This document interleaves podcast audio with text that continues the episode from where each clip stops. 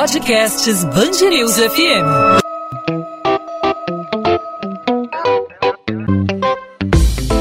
dois às vinte, com Maurício Bastos e Luana Bernardes. A Lei Maria da Penha completa quinze anos e é considerada pela ONU como uma das mais avançadas do mundo nessa questão. O nome é em homenagem à farmacêutica Maria da Penha Fernandes, que foi alvo de duas tentativas de homicídio em mil novecentos e oitenta e três e ficou paraplégica ao ser baleada nas costas pelo marido enquanto dormia. Após quase duas décadas com um caso na Justiça, ela denunciou a falta de punição à Corte Interamericana de Direitos Humanos, que recomendou a criação de uma lei contra a violência doméstica. Segundo o Fórum Brasileiro de Segurança Pública, mais de mil e trezentas mulheres foram vítimas de feminicídio apenas em dois mil e vinte, o que corresponde a um caso a cada seis horas e meia. Denúncias podem ser feitas pelo número um oito zero. Para falar sobre esse assunto, hoje nós conversamos com a Regina Célia Barbosa, gerente de causas do Instituto Avon. Regina, seja bem-vinda ao podcast dois às vinte, tudo bem? Olá, tudo bem? Como é que você está? Tudo certo, Regina. Obrigada pela participação. Regina, quinze anos após a criação da lei, como podemos avaliar hoje a situação da mulher no que diz respeito à violência doméstica? O que mudou de lá para cá? Olha, a Lei Maria da Penha, né, nessa, nessa visão que a gente tem que fazer, nesse olhar de meio que de retrovisor, a gente vai observar que a Lei Maria da Penha, ela trouxe significativo avanço, inclusive de leis que a fortaleceram, como a questão do feminicídio, como a questão do feminicídio e a questão também das medidas protetivas, o fortalecimento das medidas protetivas de urgência, em que o autor da violência não pode mais, uh, né, é, depois da, da, da medida protetiva, ele não pode violar essa medida, ok? E ao não violar essa medida protetiva, caso ele venha violar, através de mensagens pelo WhatsApp ou redes sociais, ou perseguida essa mulher, ele pode ser preso em flagrante. E também, uma das mais recentes que nós temos aqui, é a questão da criminalização da violência psicológica, que foi um ganho significativo para que as mulheres pudessem ter uma escuta mais digna, principalmente em ambiente da delegacia, quando elas vão apresentarem o que muitas vezes se exige de uma lesão física, né? E a, lei, a, a questão da violência psicológica, então, ela tem validade legal, penal, para que essa mulher possa ter um atendimento célere, eficiente e justo, né? Para que ela possa sair desse ciclo de violência. E, Regina, quais são os principais obstáculos que ainda precisam ser enfrentados atualmente, na, na sua opinião? Bem, a questão da qualificação uh, dos agentes da rede de enfrentamento à violência é um dos principais pontos desafiantes nesses quinze anos da Lei Maria da Penha. A atualização das informações, principalmente no que se refere à aplicabilidade das leis. Por exemplo, como a nossa curiosidade é saber como os policiais, como os agentes de segurança pública, é, entre outros, vão É, aplicar a questão da violência psicológica. Eles antes precisam ser orientados por um serviço da psicologia jurídica, psicologia é, forense, entre outros segmentos, para que haja uma justa aplicabilidade da lei e, logicamente, uma forma mais eficiente. Também nós precisamos, em quinze anos da lei, nós não chegamos a todas as cercanias, a todos os interiores do nosso país.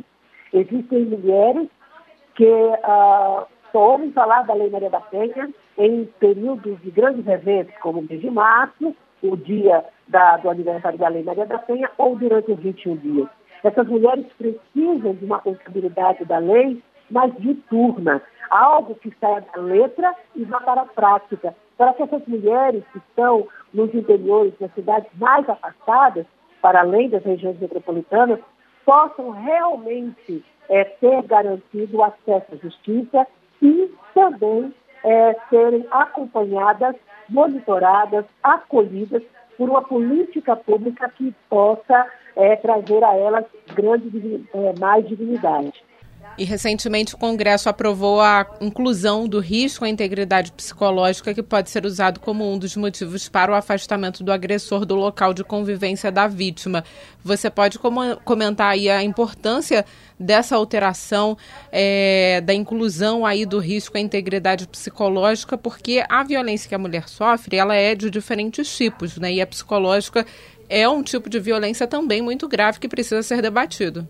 Exatamente. A violência que a mulher eh, sofre, a Lei Maria da Penha, ela classifica, né, e também ela define cinco tipos de violência. A violência psicológica, a violência moral, sexual, patrimonial e a violência física. Interessante que essas, esses tipos de violência, eles se materializam das mais diversas formas, né, na vida de uma mulher em situação de violência. E a violência psicológica, apesar de ser a mais, a, a, uma das mais eficientes no dano, né? Então existe uma eficiência no dano dessa mulher, ela muitas vezes ela é mais invisibilizada, né? Invisibilizada pela violência física. É bom que se entenda que não existe níveis menores ou maiores entre esses tipos de violência. O que nós estamos falando aqui é de um dano que é agressivo, e esse dano ele é de dentro para fora. Uma mulher que sofre a violência psicológica diuturnamente, ela pode até dizer, eu não sei se isso é violência, mas na verdade ele nunca me bateu. Mas existe um dano, e esse dano ele atinge diretamente a alma dessa mulher, cuja sua autoestima ela é fragilizada, a ponto dela não ter, assim, discernimento do seu valor, a questão da autonomia, ela não se sente encorajada, com força suficiente para romper aquela relação, porque ela está presa no que nós chamamos de ciclo da violência. Esse ciclo da violência, que ora oscila entre fases de tensão através da ameaça à fase da agressão, encontra um um momento de alívio, que é chamado de lua, fase de lua de mel, onde o autor da violência pede desculpas, diz que perdeu a cabeça, que ela que foi culpada, e então a vítima cede, né, aquele momento para, uh, infelizmente, se prepara para mais uma vez viver o ciclo, né, da agressão, da tensão, a fase da agressão. Então, quando se criminaliza a violência psicológica, como eu falei, é de fundamental importância, e mais é preciso, então, que se qualifiquem os profissionais para que eles possam ter a sensibilidade suficiente para ter atitude competente e garanta à mulher o benefício dessa lei, que é livrar essa mulher de uma situação de violência. A gente precisa sempre conscientizar as próprias mulheres, né, sobre o tipo de violência doméstica que ela pode estar sofrendo. No caso, por exemplo, da violência psicológica, é um tipo de denúncia muito mais difícil de ser feito, né? Porque, por exemplo, a agressão física, um vizinho pode ouvir, pode é, denunciar aquele tipo de agressão, mas a psicológica ocorre de uma forma mais silenciosa, né? Exato. Interessante que a, a, a mulher ela precisa, nesse momento, de um acolhimento. Ela precisa de um atendimento célere e que seja eficiente. E é por isso que o Instituto Avon, logo nesse período da pandemia, e olha que o Instituto Avon trabalha com a questão da causa da violência contra a mulher desde dois mil e oito, mas foi sensível o suficiente para que rapidamente implantasse o programa Você Não Está Sozinha. É isso que nós precisamos lembrar às mulheres, e é disso que ela precisa saber. Ela não está sozinha. E através desse programa, a, a mulher ela pode entrar de qualquer lugar do país, pode entrar em contato com a Ângela. A Ângela é a nossa assistente virtual, onde, através do WhatsApp, a mulher pode se comunicar com a Ângela. Essa mulher não precisa falar nada, porque muitas vezes ela pode estar perto do autor da violência, ela é só ela escrever.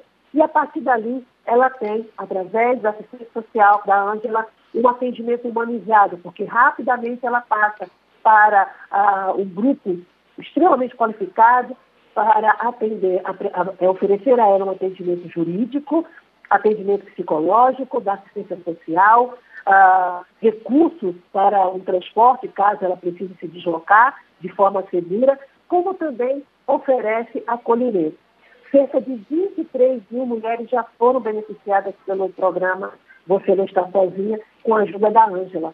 Os programas são mais de duzentos e trinta eh, projetos que o Instituto Avon tem e já impactou três milhões de mulheres.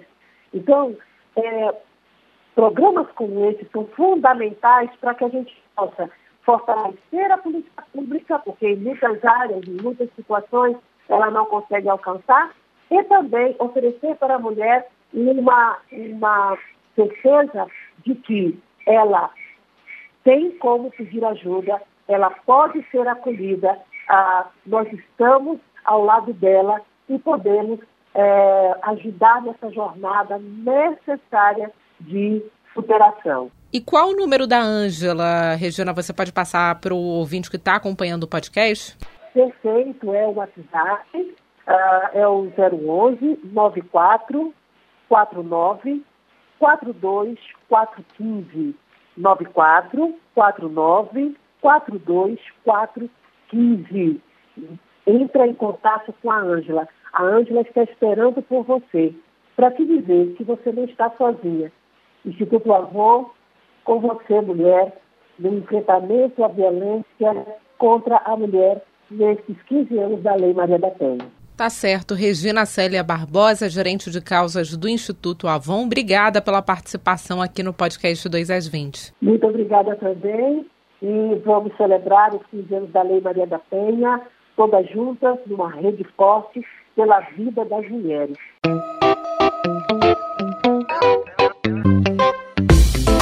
dois às vinte, com Maurício Bastos e Luana Bernardes.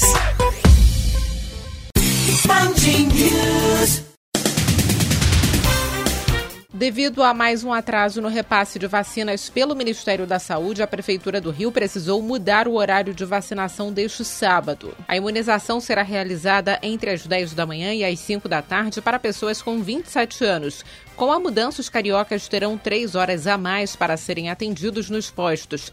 Durante a divulgação do trigésimo primeiro Boletim Epidemiológico, o prefeito Eduardo Paes admitiu que errou na forma como divulgou a retomada de atividades a partir de setembro, dividida em três fases. Segundo ele, o anúncio foi interpretado de maneira equivocada. O calendário de vacinação pode sofrer alteração após a imunização de todos os adultos, que termina no dia dezoito de agosto. O objetivo é priorizar adolescentes com comorbidades ou deficiências.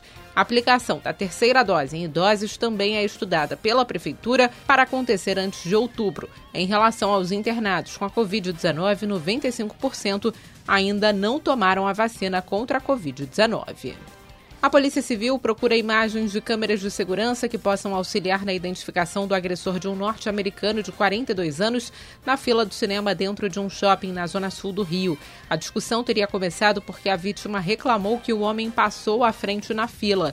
O estrangeiro levou um soco, caiu desacordado e começou a receber chutes na frente dos filhos de onze e treze anos. A briga só terminou porque a filha da vítima começou a chorar e pedir ajuda dos seguranças do local. A vítima teve fraturas nos lábios, nos braços e nas costelas.